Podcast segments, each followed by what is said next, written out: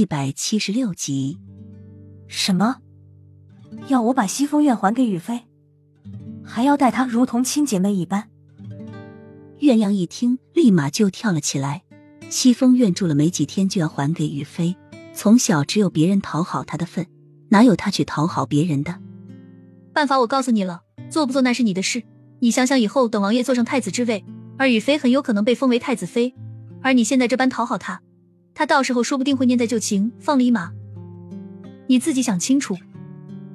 画眉不屑的挑挑眉。鸳鸯听画眉这么一分析，也只能这么做。看着在他面前如此嚣张的画眉，他发誓，他以后肯定会好好的惩处这个画眉。只要王爷一对他改观，他立马就设计让王爷把他打入冷宫。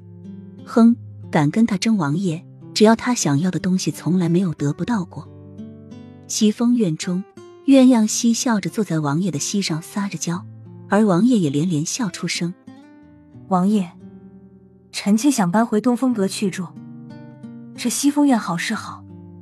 但是我觉得我一个侧妃住到正妃的房子里，觉得不舒服。鸳鸯停止了撒娇，转而诚恳的说出自己所想的事。哦，瑞王爷有些吃惊，随即又释然一笑。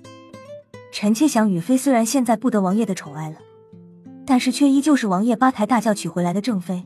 而且臣妾也发觉自己太小鸡肚肠了，因为雨妃曾经得到王爷的宠爱过，就一直戒备着。所以臣妾这几日仔细想想，觉得臣妾太不应该了，所以想要雨妃搬回来住。我也想和雨妃以及府中的妻妾们做上好姐妹。